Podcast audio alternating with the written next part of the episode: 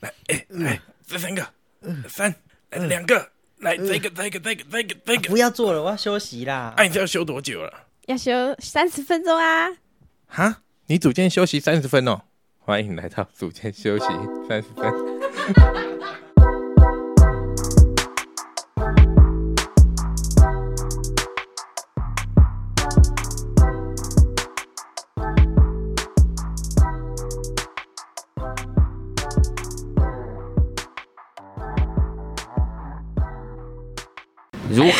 增加肌肉量跟提升力量？为什么我们要讨论这个主题呢？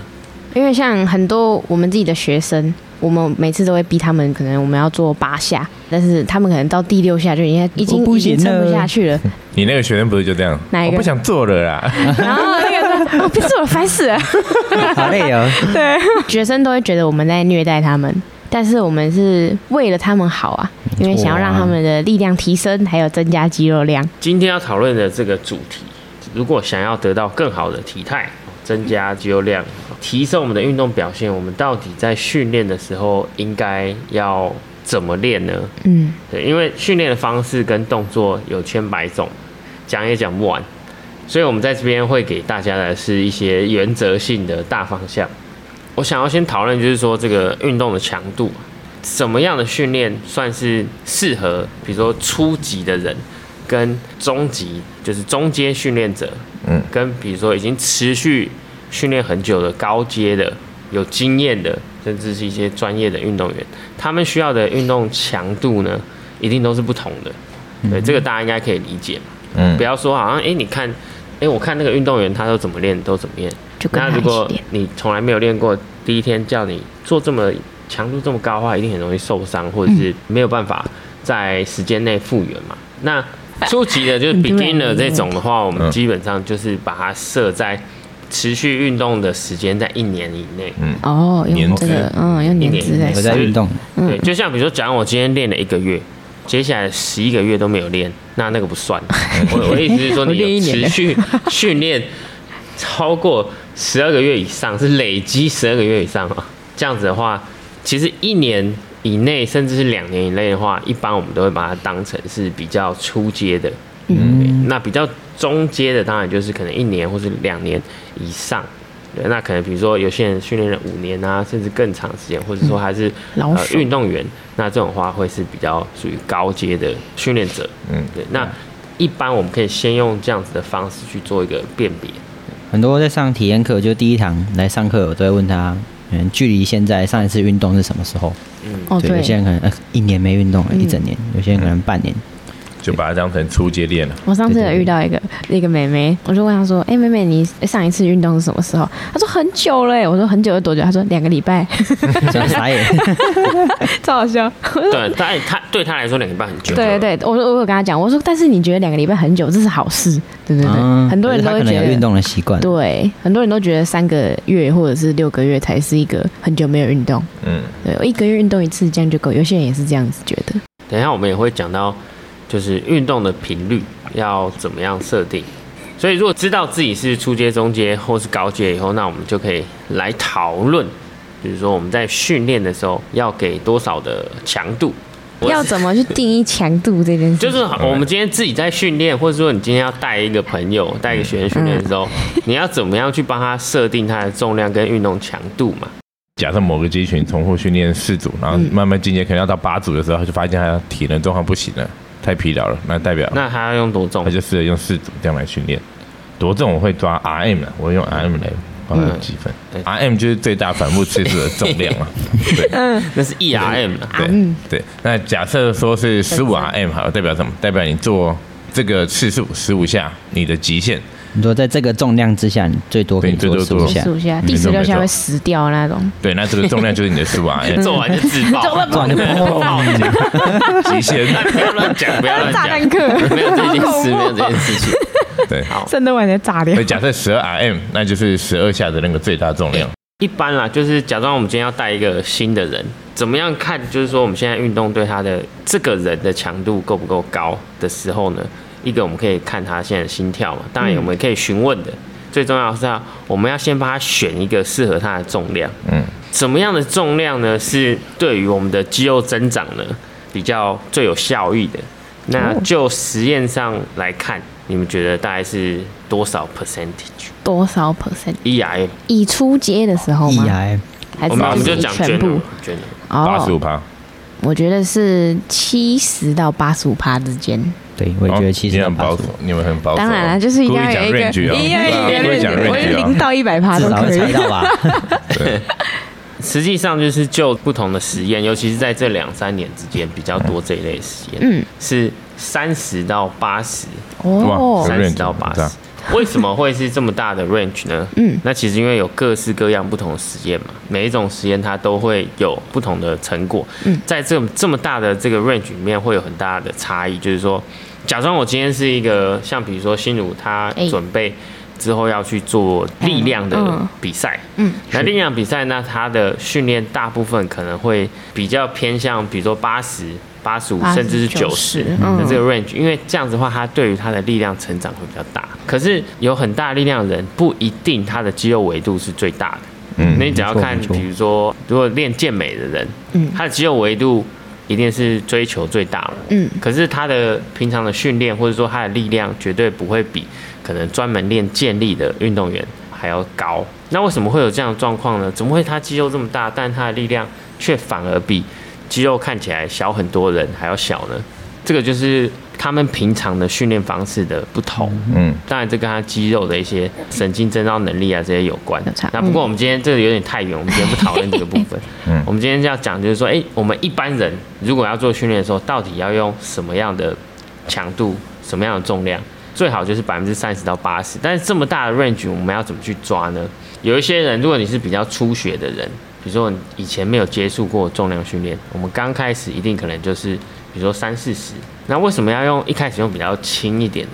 第一个就是它对于我们生理的压力或心理的压力比较小。嗯，我还记得我第一次的时候做那个卧推，那很 第一次，对我第一次做卧推，那时候年纪已经很大，快要去当兵了。哎，好像还好。第一次二十出头而已。对，第一次要做卧推都没做过嘛，然后我就去那个中央健身院，因为那时候健身房没有很多，你知道吗？也没有什么分钟计费，根本没有这种东西。是不是很 local 的一间？很 local，就是小小，然后里面的东西都生生锈。哇，超 low 哎！然后你你练一练，把衣服脱掉，没有人会管你。好可然后你绝对看不到女生在里面。哦。拿那个垫子或椅背，可能用胶带贴两层，然后都会有味道的那种。嗯，味味道 我是有点忘记。那个时候我去的时候，就是黄阿文就教我，还是说哎卧推，他说做这个，等于是帮我当那个 Spartan 嘛。然后我就用空杠，因为那也只有二十的，嗯，然后推起来超级不稳。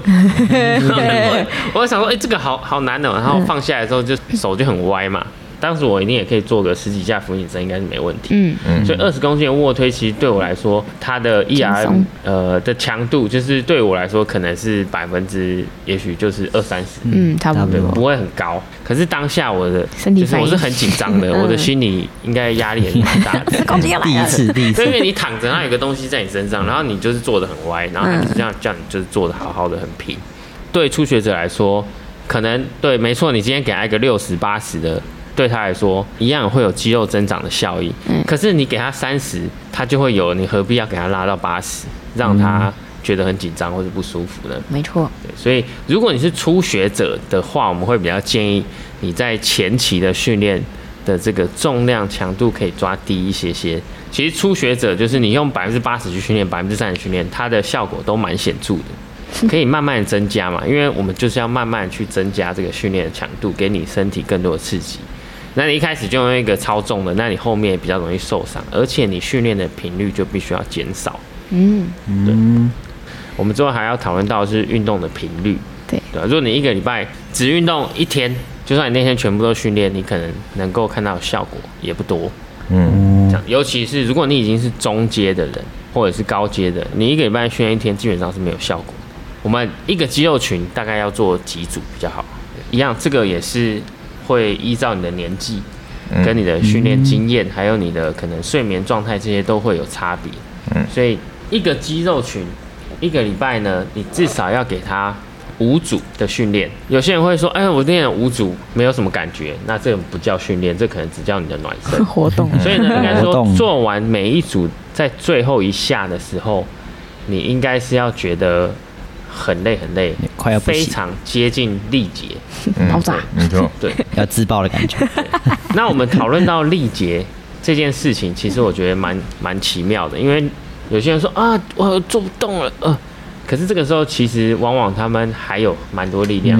那就这个东西怎么看出来？其实一方面，第一个就是经验，第二个就是其实他最后几下的这个就速度其实蛮快的。那你一看就知道说，其实他还可以再做。对对对。但是就我们可能在刚做训练或者初学者的时候，他他不懂，他就觉得哦很累，差不多了。他感觉他哎，怎么那么重？嗯，不行了，我要休息了。没错。所以我觉得其实如果我们跟他讲说，哎，我们。做到力竭，一般人他绝对做不到力竭。那到底什么是力竭呢？就是你觉得这一下做完，你下一下就有一种我再也起不来那种感觉。啊，这个就是一个自体感觉的问题啊，这个太这个太主观了。哦，你要讲一个很客观的，是不是？那不然每个学生都说，哎，力竭啊，教练，那你就会让他休息吗？不会吧？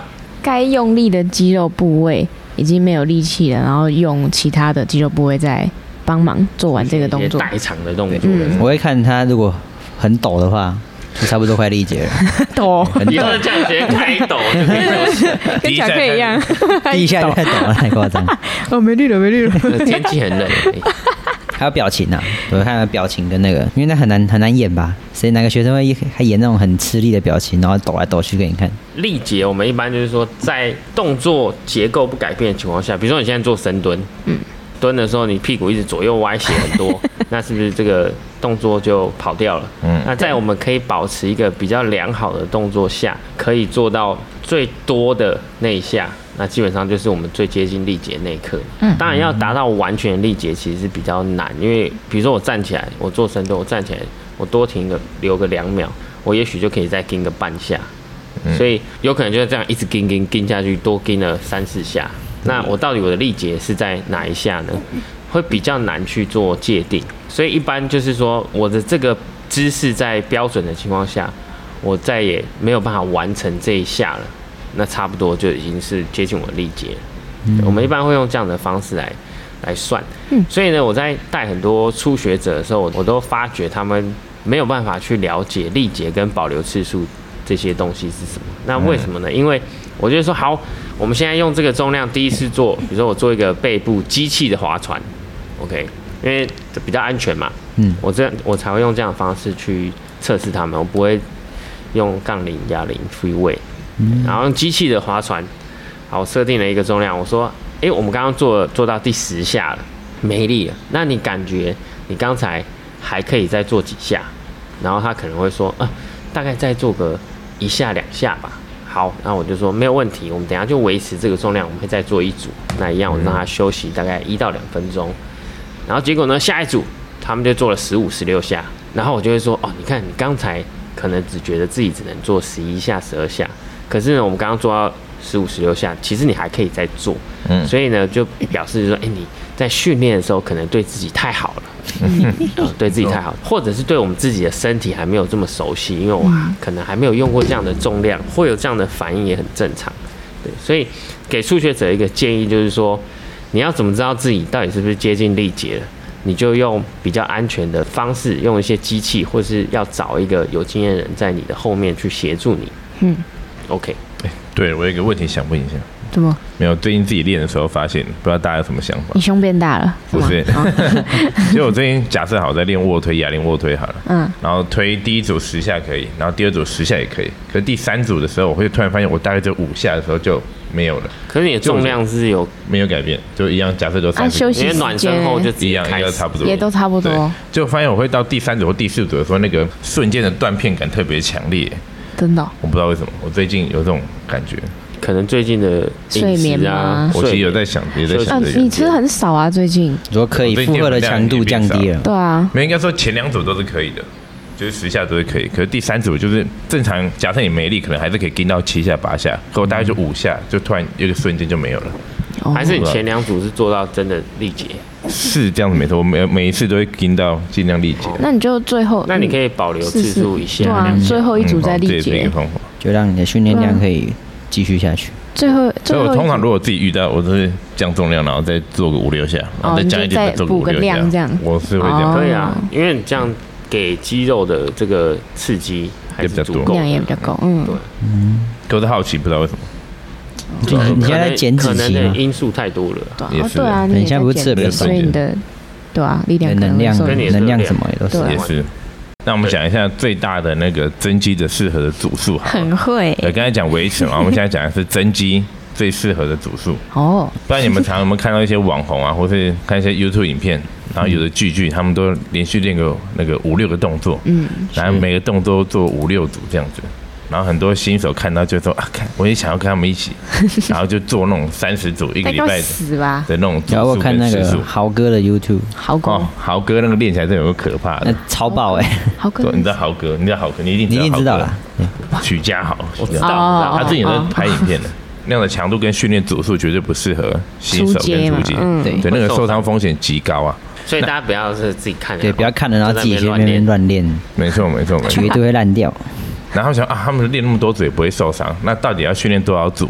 对于普通人来讲，它的增肌效果是最好的。我们先讲结论好了，就是十到二十组，一周每个肌群。假设我今天是胸肌啊，胸肌你一个礼拜一周就最多十到二十组，那个增肌效果就够明显了。不过当然还是根据刚才讲训练年资，你是初阶、中阶、进阶，然后去决定你大概训练多少组。落在这个区间，十到二十五组一个肌群的话，以初学者来说，我。这样听起来的话，大概可以训练两到三个动作，三次同一个肌群。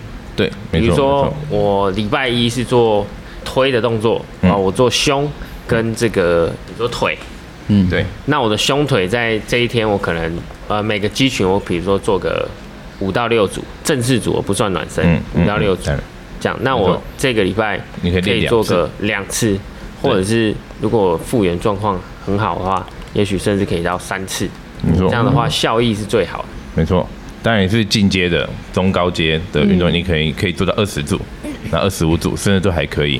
那怎么样判断自己到底适不适合？就是假设你今天这礼拜做完了十组的胸的动作，那你觉得身体已经过于疲劳，那可能十组就对你来讲有点太多。嗯，所以要自己判断那个每次大概是不是能加一点点，加一点点，那大概加多少就加大概二十趴就好了。组的二十趴哦哦，组的如果是十组就变成对。假设你这礼拜练完十组，觉得哎身体恢复状况还行，那你可以尝试下个礼拜增加变到十二组。那如果每次练都还是很酸痛呢，那你就先十组就好。对，因为总要身体也是要有点进步嘛。对对对。对，那我有个问题，是每个肌群十到二十组嘛？嗯。那他如果一次练的十组，一次他身体负荷得了吗？你说的十组是？不管几个动作，然后就十组嘛。一周一周十组，所以我可以练三个动作，加起来十五组。好，这个就讲到那个下一个细节了。就你每个部位你的单次训练，其实六到八组效益其实就够。你说每次吗？嗯，六到八组。所以他肌肥大增加的建议是建议，假设你一个部位，你其实分成一个礼拜两次练。然后每一次练六到八组，加起来才会加起来的组数比你一次练这么多还要好。哦，所以不用每次可能练三个动作把那个肌群练完。对，可以分两次去使用那个。训练的频率拆分，对于大部分人来说，效果绝对是比一次把它练完好。这个是肯定的。嗯，就是你一周练两次，比你只练一次还要来的有效率。对，你可以想，假设你今天做三个动作，你在第三个动作的时候都已经快美丽了，所以你的那个强度、你的重量一定都会。有点下降，就像你一样。对，就像就像对 所以，如果拆成一个拜两次，我每次都可以有最大的力量去做这个肌群，想也知道它的增肌效果一定比较好。因为我们身体需要时间复原去适应，但是如果你一次给它太多刺激的时候，它不一定会有很好的反应。但是你把它拆分成比较多次去。用比较低一点的强度去训练它的时候，它反而会有更好的效果。嗯，就很像设定目标的时候，设定一个远大目标。有一个研究啊，它是研究那个肌原纤维蛋白合成的速率，叫 MPS。对，他是说你一次训练八组跟一次训练十二组，然后经过八周以后，发现他们两个的训肌肉成长没有太多的差异。你可以想，你练八组跟你练十二组，你肌肉成长竟然没什么差。虽然你练十二组，你的肌肉破坏可能会比较多嘛，肌肉纤维破坏一定比较多，你长肌肉效以逻辑来讲可能会比较好。可他发现他的肌肉生长比较长，你在练十二组的时候用于那个修复受伤的肌肉，并不是生长新的肌肉。哦，对，所以你练多，它反而只是用于修复原本受伤的地方，并不是让你增加更多的肌肉。对，所以以下域来讲，听起来好像一次练八组，可能对你来讲就够了。实际上，到底要训练几组呢？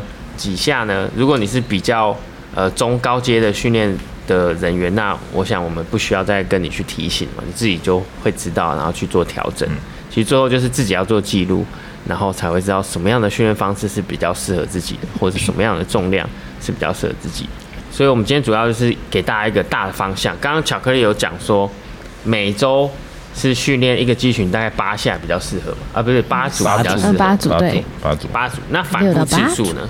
反复次数，因为我们都讲肌肥大嘛，对，那肌肥大我们都知道它的以机械张力，它的影响比较大。那机械张力它就影响到就是八到十二下这件事情。嗯，所以你今天想要做我刚才讲的八组，那你每一次的每一组的训练就是做八到十二下的重量跟次数，就是前面讲的那个 RM。那讲一下你要怎么样训练？呃，假如计算这个动作或这个部位的训练量，所以你可能会说啊，我在做卧推的时候，我的前三角也会用到啊，我的三头也有用到，我的胸肌有用到。要这样去算哦。那这样子，我的到底三角肌算不算我这个动作？我在做卧推的训练量？就不会去计算，我们会讲到有没有主要有没有直接刺激到我们肌肉，跟没有直接刺激到这个肌肉。那像那个刚才讲用胸推举例好了，三头肌其实也是主动肌了。对，那那个胸胸肌也是主动肌，手臂就可以算进去。对，三头肌跟胸肌都是它的直接刺激的肌肉，都可以算在这个训练组。对，那不同部位嘞，可能可能会说我做上胸平板，那都可以计算没有都可以计算，哦，都可以计算进去。对。虽然角度有点落差了，可是也还算可以一起去计算。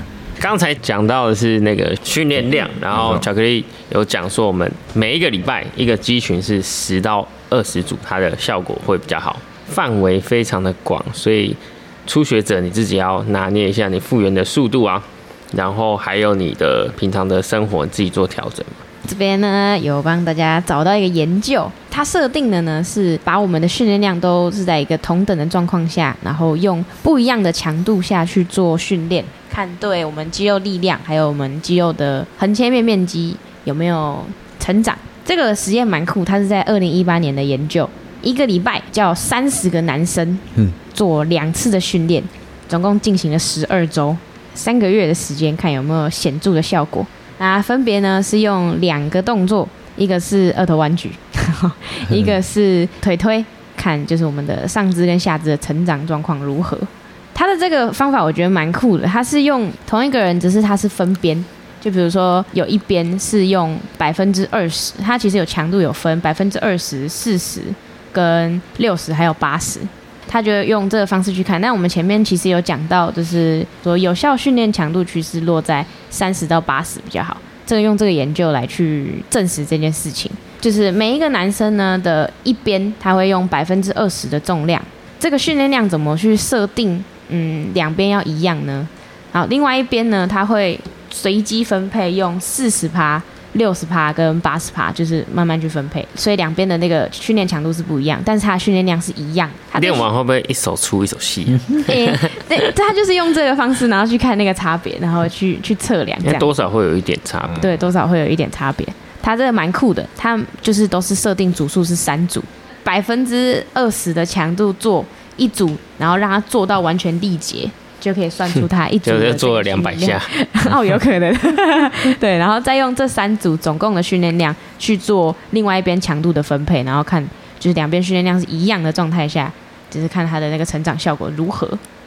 其实，因为我们只要身体有经过刺激，我们的身体是绝对会进步的，所以在肌肉量啊，还有我们的肌肉力量一定都有提升。